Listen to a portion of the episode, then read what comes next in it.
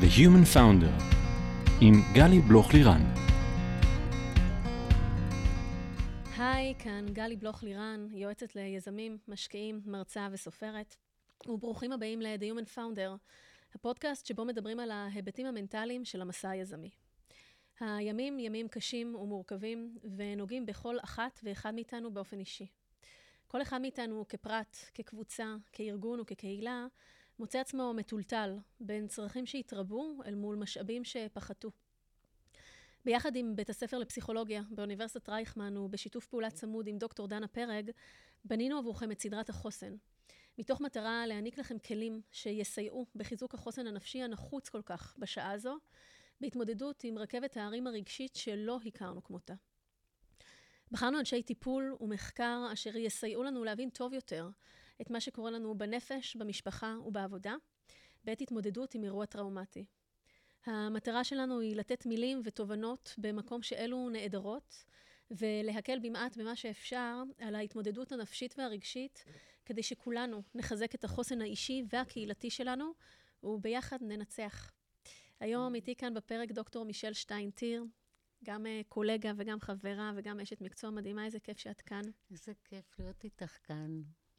מישל, את מייסדת האקדמיה לרטוריקה ומנהלת התוכנית לאומנות הרטוריקה במרכז להכשרת מנהלים פור באוניברסיטת רייכמן.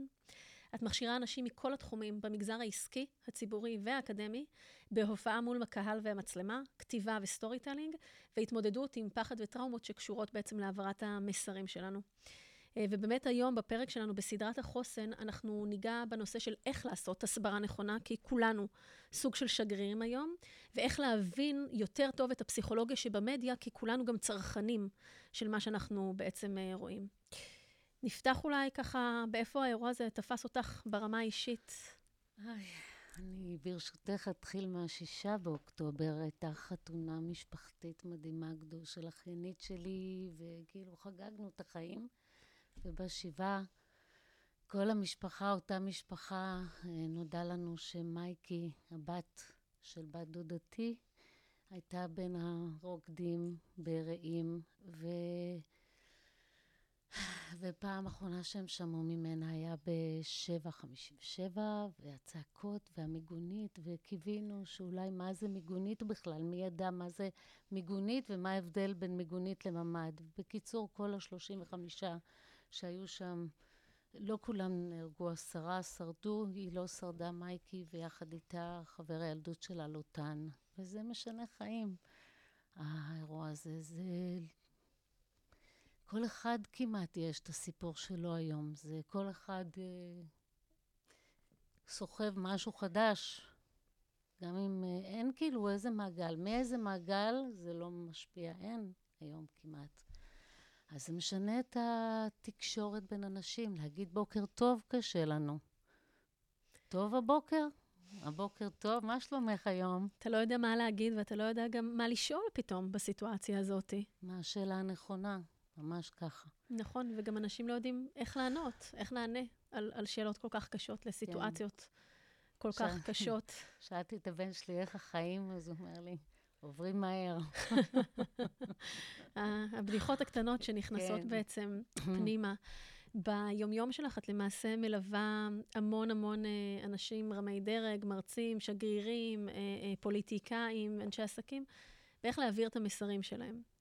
ואני רוצה ככה לנסות קצת לשמוע ממך, גם בסיטואציה הזו, כשלמעשה כל אחד מאיתנו או חווה, חווה משהו ברמה האישית, או אפילו פשוט נוכח ברשתות החברתיות, והוא סוג של שגריר של ההסברה, של מה קורה פה בעצם, איך אנחנו יכולים לבנות גם את המסרים שלנו בצורה נכונה יותר, וגם את עצמנו בתוך המופע הזה, כמו שתיארת, אני בטוחה, גם עכשיו ככה היית נרגשת מאוד, ואת מספרת את הסיפור על מייקי, אני בטוחה עשרות פעמים מאז, איך מחזיקים את הדבר הזה של כל הזמן לספר שוב ושוב ושוב?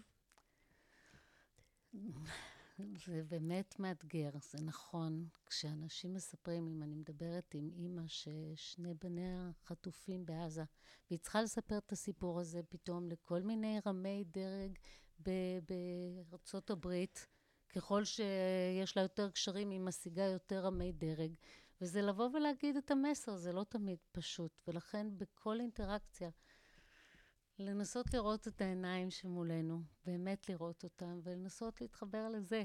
וזה מתחבר לאלמנט של התקשורת הבין-אישית, שכמעט לא קיימת. תקשיבי, רוב ה... כולנו היינו עד עכשיו, אני הייתי בעיקר בזום. איך פה ושם איזה פגש קטן, אבל איפה נפגשים? בשבעה.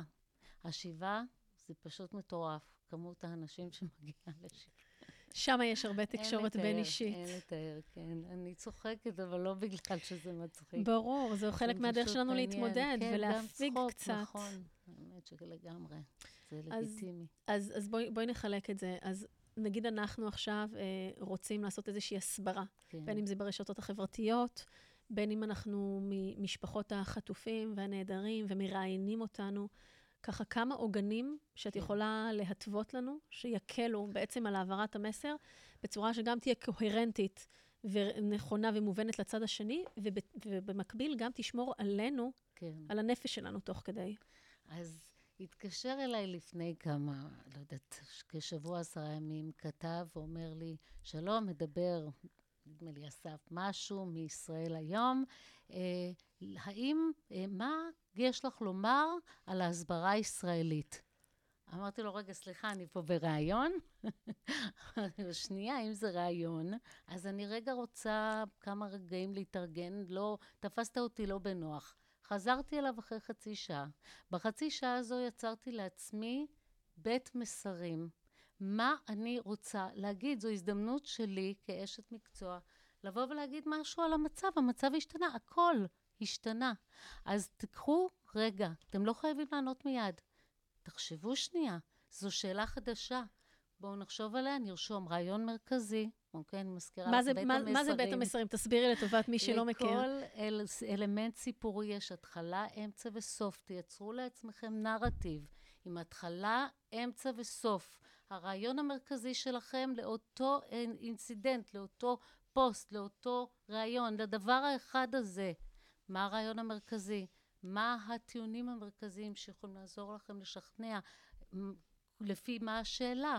כן, יש עולה סיפור חדש, יש לכם מה להגיד, תגיבו אבל בצורה קוהרנטית וברורה, התחלה, אמצע, ולא לשכוח סוף, סוף שמניע לפעולה. למשל, מאנשים שנחטפו להם אהוביהם ובכלל פוליטיקאים, זה צריך להיות הדבר שיחזור עוד פעם ועוד פעם ועוד פעם בסדר היום.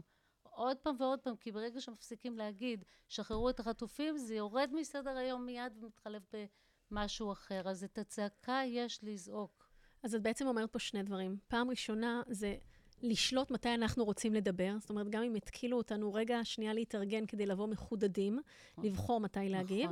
ודבר שני, בתוך בית המסרים באמת להחליט מה הדברים שלנו חשוב להדגיש, כי אנחנו ממשיך להדגיש אותם בצורה עקבית, בין רעיון לרעיון, בין רעיון לשיחה, אז שנהיה קוהרנטים וקונסיסטנטים בעצם בתוך הדבר הזה. מה עוד? יש משהו שאני מניחה שאנשים נתקלים בהם, שאני קוראת להם שאלות מוקש, mm-hmm. דברים קשים שאומרים על מדינת ישראל, mm-hmm. הרי יש לנו פה צד. קודם כל אני ממליצה רק שנייה לפני זה, mm-hmm.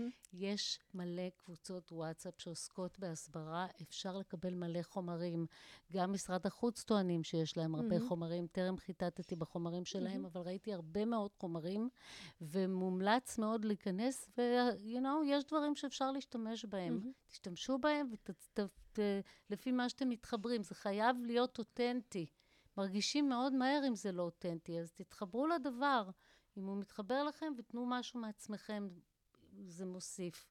אז זו דרך טובה להעביר דברים ברשת, אבל גם אנשים שפתאום תופסים את עצמם מול המצלמה, שנדרשים להתראיין באנגלית עוד, באנגלית אנשים, אנגלית, דיבור בשפה זרה, מוסיף עוד אלמנטים של חרדה וסטרס להופעה שלנו, לא משנה מה עבר עלינו, זה עדיין שם.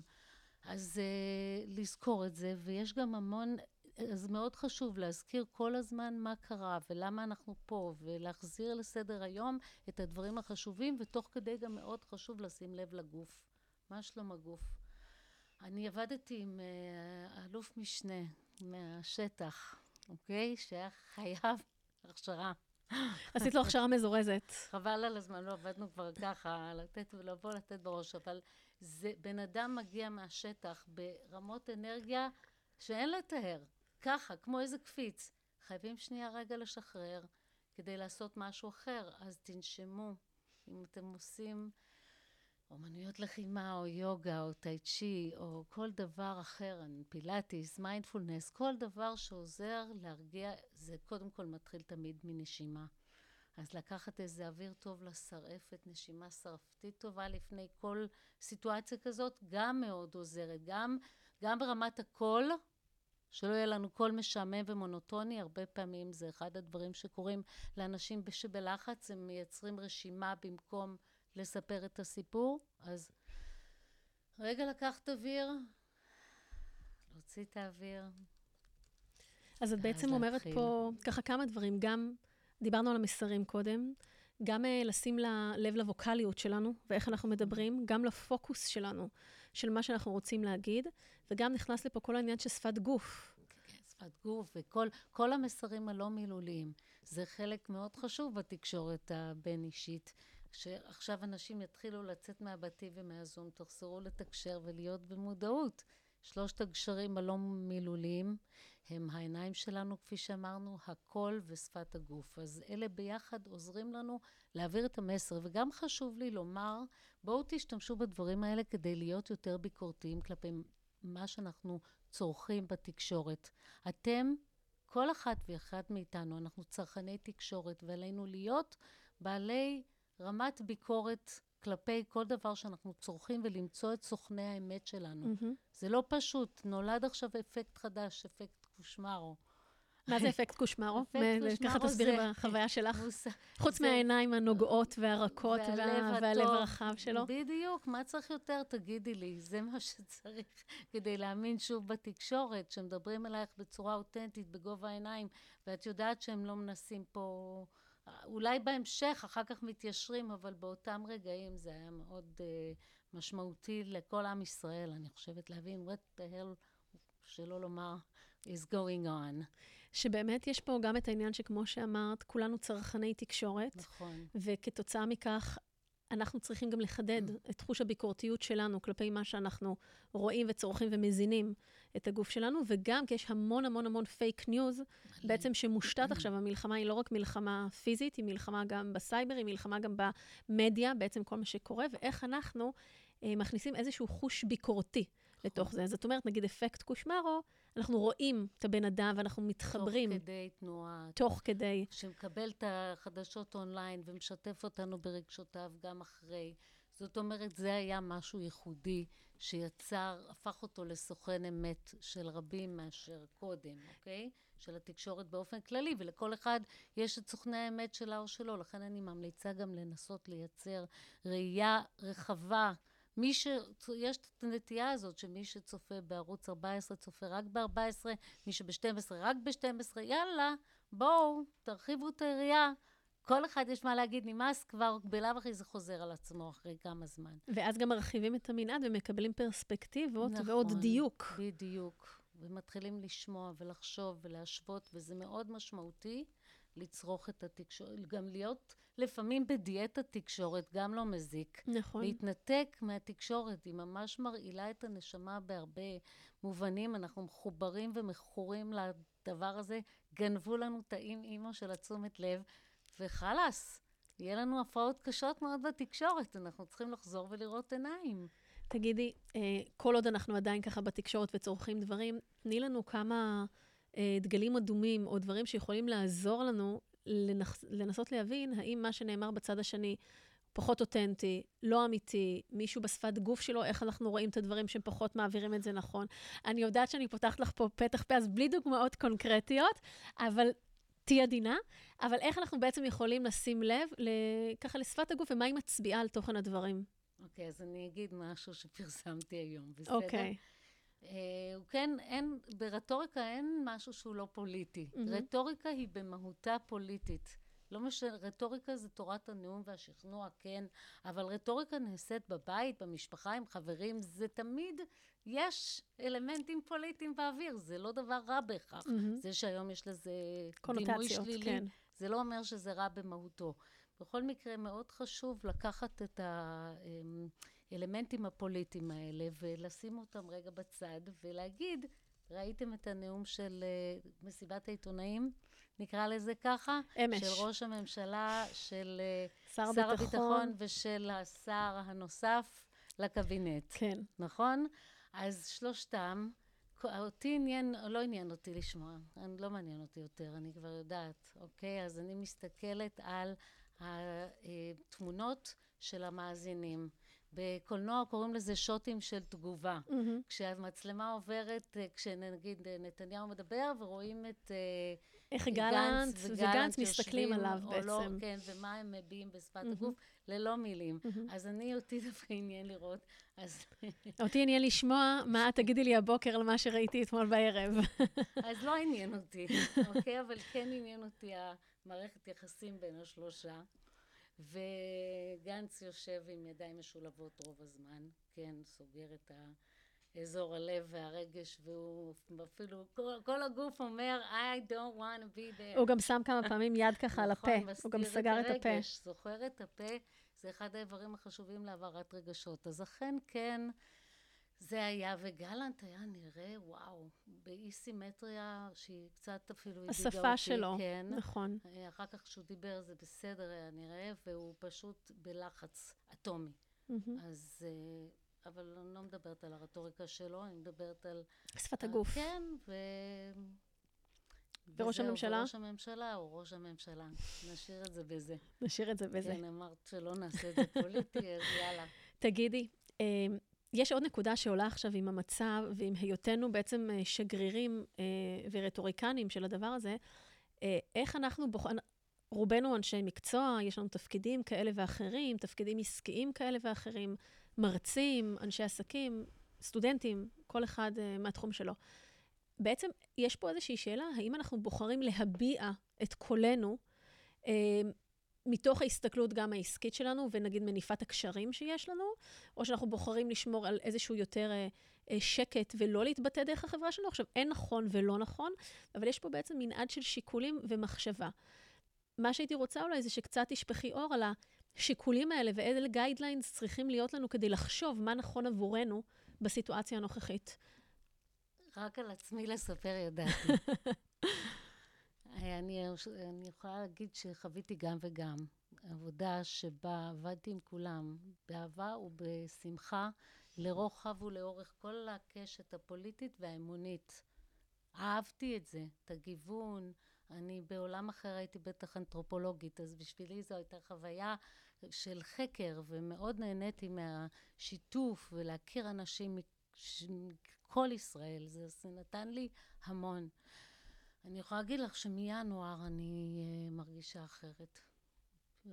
נשבר בי, נשבר בי מאוד, ואני בוחרת את לקוחותיי יותר בקפידה מהמגזר הציבורי, כי זה כואב לי. אני אוהבת את המגזר הציבורי, אני למדתי תקשורת פוליטית, משם צמחתי, ואני כן מאוד מאוד נהנית. קוראים להם פקידים הרבה פעמים בזלזול, אני הכרתי פקידים מדהימים, אז אני מאוד מצטערת שזה ככה, ואני מאוד מקווה שאנחנו נצליח אה, לגשר על הפערים, וכן למצוא דרך לעבוד יחד ובשיתוף פעולה. אז את בעצם מדברת על הדיוק הפנימי שלך, כאשת מקצוע ואשת נכון. עסקים, במנעד הלקוחות שאת בוחרת כתוצאה מהדברים שאת מרגישה בפנים. איך נגיד עובדים, מורים, אנשי הייטק, יועצים, אנשי כלכלה, כל הקשת, שנגיד עובדים למשל עם לקוחות בחול? למשל, או, או ספקים, או כל מיני סטייק הולדרס בחול. מה הם צריכים לקחת בחשבון באופנים שבהם הם מתבטאים, למשל, ברשתות, או בעיתונות, או בתקשורת? אנשים מודאגים ממה יקרה לכסף שלהם פה בארץ, והאם אנחנו במצב טוב או לא טוב. אז צריך הרבה יותר כוח כדי לשכנע שאנחנו נחזיק מעמד למרות ועל אף הכל, ואז להביא הוכחות, אז דורש הרבה יותר הכנה. ודיוק, ומומלץ מאוד okay. להתכונן כמו שצריך, כי מביאים, זה נכון לעתות מלחמה, וזה נכון לחיים באופן כללי. אם אתם כחברה עובדים עם מדינה אחרת, אז להכיר את התרבות לעומק, ולהעביר את המסר בצורה ש... תיגע בדרך הנכונה זה חשוב. אז להתכונן, להתכונן מראש. תגידי ככה, כשעוד עוד סוגיה שעולה עכשיו הרבה, דיברנו על זה קצת בהתחלה, למשל משפחות החטופים, כשכבר מגיעות לראיונות ולתקשורת וכולי, וגם משפחות החללים צריכות הרבה פעמים לחזור על הסיפור הכואב, הקשה, עוד ועוד ועוד. אני שמעתי את זה ככה גם על, ה- על הקול שלך, בקוף. איך בעצם מתמודדים עם הדבר הזה שאני מצד אחד צריכה לספר סיפור מאוד קשה וכואב, שמפעיל אותי רגשית בכל הגוף ובכל החושים, ומצד שני, לנסות לעשות את זה בצורה קוהרנטית. מה יכול לעזור לי, כמי שעומדת עכשיו לפני מצלמה או ברשתות החברתיות, להצליח עדיין לדבר את זה בסוג של ריפיט, אבל מבלי לפתח איזושהי, איזשהו... התנתקות רגשית. כן, בדיוק, תודה על העזרה, ככה מתוך... זאת אומרת, מצד אחד כן לבצע איזושהי התנתקות כדי להצליח להעביר את המסר, אבל מצד שני, אני זה בוער בתוכי. אז איך מאזנים את הדבר הזה? כן, אז קודם כל לא להתנתק, אלא להפך, להתחבר. ואני אזכיר לך שלימדתי אתכם את טכניקת דה נירו. נכון. זו אחת הטכניקות הכי הכי מתוקות וחמודות שיש להעברת המסרים. תסבירי אותה לטובת מי שלא מכיר. דה נירו זה כמובן רוברט דה נירו בסרט. נהג מונית. נהג מונית, יפה מאוד, שהוא עומד מול המראה ואומר לעצמו חמש פעמים את המשפט, Are you talking to me? Are you talking to me? בדיוק. כזה. כל פעם הוא אומר את זה בדרך אחרת. טונציה ו... שונה ככה, מסגנון שונה. גם הקול, גם הגוף, גם פה ושם הוא מחליף מילה, הוא מוסיף מילה. אפשר לגוון את המסר. גם אם אנחנו מעבירים את אותו מסר, אנחנו יכולים לומר אותו בהמון צורות, וזה תמיד תלוי בנסיבות. חייבים אנחנו להבין מול מי קהל היעד שלנו, ומה המטרה שאנחנו לשמה מספרים שוב את הסיפור הכואב הזה שלנו. למה? מה ה-reason why? וברגע שאנחנו מחוברים ללמה שלנו, ושאנחנו רוצים להחזיר את הילדים שלנו הביתה, אז משם לצאת. זאת אומרת, זה מאוד עוזר לספר, כמו, תחשבו על זה כמו שחקן שצריך לעשות הצגת יחיד ולהופיע, או מרצה שוב, שמעבירה שוב ושוב את אותה הרצאה. זה מתחיל תמיד מאיפשהו, אבל הקהל יעד מייצר את הגיוון, וזה מה שמאפשר לעשות את זה בצורה אותנטית. ולא צריך כל פעם, כאילו, בשבועות הראשונים בוכים יותר, ואחר כך מוצאים, צריך למצוא את הדרך לספר את זה, כמו שאנחנו מרגישים היום, זה באבל זה דבר מורכב. בצורה אותנטית, בדיוק. מצד אחד, ש- שנאמנה למה בדיוק. שאנחנו מרגישים, ומצד שני, בעצם שתצליח uh, להעביר נכון. את, ה- את המסר. תגידי, עוד דברים שאת נתקלת בהם עכשיו, שאת ככה עובדת עם משפחות החטופים, או הנעדרים, או ככה שאת נתקלת בהם בשטח? אני, אני מוצאת שהם הם, הם מאוד מאוד מעריכים כל עזרה שהם יכולים לקבל, כי, כי זה, זה לא, הימים עוברים, וזה מדלדל, וצריך להמשיך להשאיר את הבעירה, זה לא פשוט להשאיר. ולכן גם הם מתכנסים יחד כדי ל- לקבל כוחות, כי זה אחד הדברים הקשים, להיות לבד בדבר הזה. כשיש לך בן אדם שנהדר, הייתי שלושה ימים עם המשפחה במקום הזה, ששמונים שעות לא ידענו מה עלה בגורלה. וזו תחושה נוראית. כאילו, אנחנו מתאבלים ולא מתאבלים בעת ובעונה אחת. ממש כמו התורה הקוונטית. מזעזע. ממש ממש מזעזע, מבחינה רגשית. אז כן, זה דבר שצריך לקחת בחשבון, ולגעת בזה בכפפות של משי, ויש כל מיני התארגנויות אזרחיות מדהימות שנולדו בעת הזו, שאפשר להצטרף. מי שרוצה או רוצה, מוצאים איך לעזור. Mm-hmm. אין שום בעיה, ותמיד יש מקום, זה לא צריך להיות באוכל, וזה לא... זה, תאמצו, לאמץ חטוף אחד, או את המשפחה וכל דבר שהם צריכים לתת להם. זאת אומרת, זה, זה, בדברים הקטנים זה נמדד. תגידי, ככה, אולי נחזור לרמה, דיברנו כזה קצת על העולם והסברה וכולי, רגע לרמה הפרסונלית, אנחנו, אנחנו מפגשים עם המון אנשים שחוו המון דברים אה, קשים מאוד מאוד מאוד. דיברנו ככה על תקשורת בין אישית. לפעמים זה מרגיש ש, שאין מילים, ושאנחנו לא יודעים מה המילים הנכונות בכלל להגיד.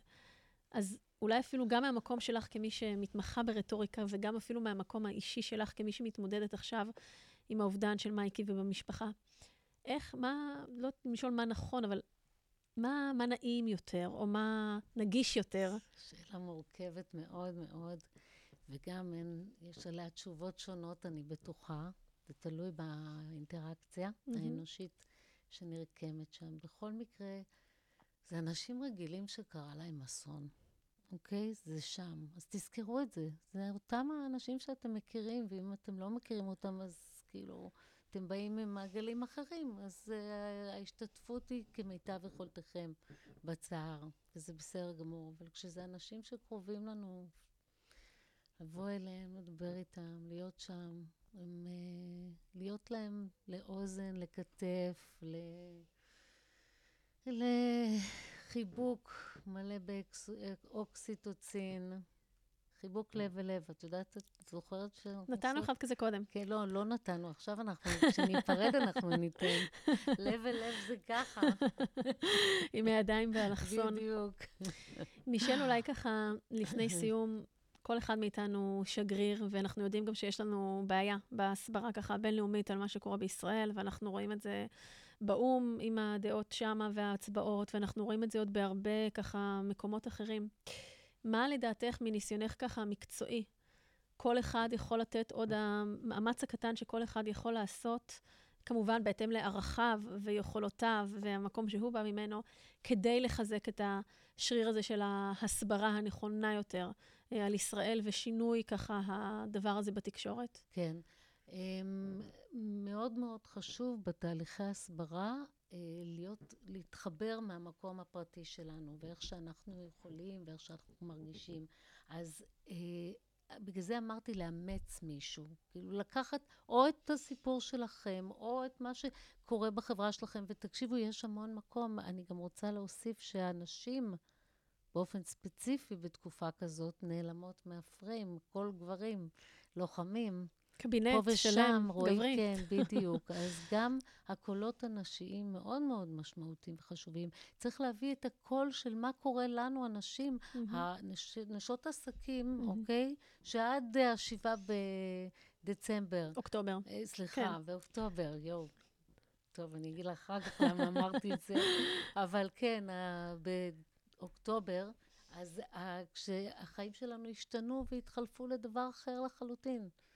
אז מה עושים? ואין שם אנשים, אנשים, שתי אנשים התפטרו, שהיו באזור. שזה כן? בכלל עוד סוגיה של נכון. הכל בקוף הנשי, שגם ככה נעדר ולא היה מספיק, עוד יותר עכשיו, ממש. נעדר עוד יותר חסר. אז, אז, אז איך אנחנו גם כנשות עסקים, כאקדמיות, כפוליטיקאיות, איך, איך אפשר באמת לחזק עוד פעם את הכל הנשי בתוך הדבר הזה, שמעבר לה, שכל ולידע וליכולות, כן. יש בו גם משהו אמפתי, גם משהו מכיל, אה, משהו כזה שיכול לעזור ולתת ערך במקומות האלה. לגמרי, וזה מאוד משמעותי וחשוב שאנחנו נמשיך אה, לתת במקום הזה, וכמה שכל אחת, כמה שיכולה, חברתי האהובה, אני אסיים איתה, אוקיי, שלי, אמרה מי האהובה, זכרה לברכה, הייתה, אנשים היו באות אליה ואומרות לה, את, כאילו, אנחנו רוצות יותר לתת לך מהזמן שלנו, סליחה שאין לנו יותר.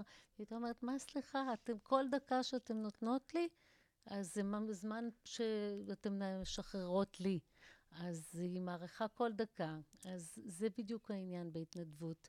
מה שאתם יכולים, משהו אחד קטן ביום, זה גם נחמד. כן, או אחד גדול יותר בשבוע.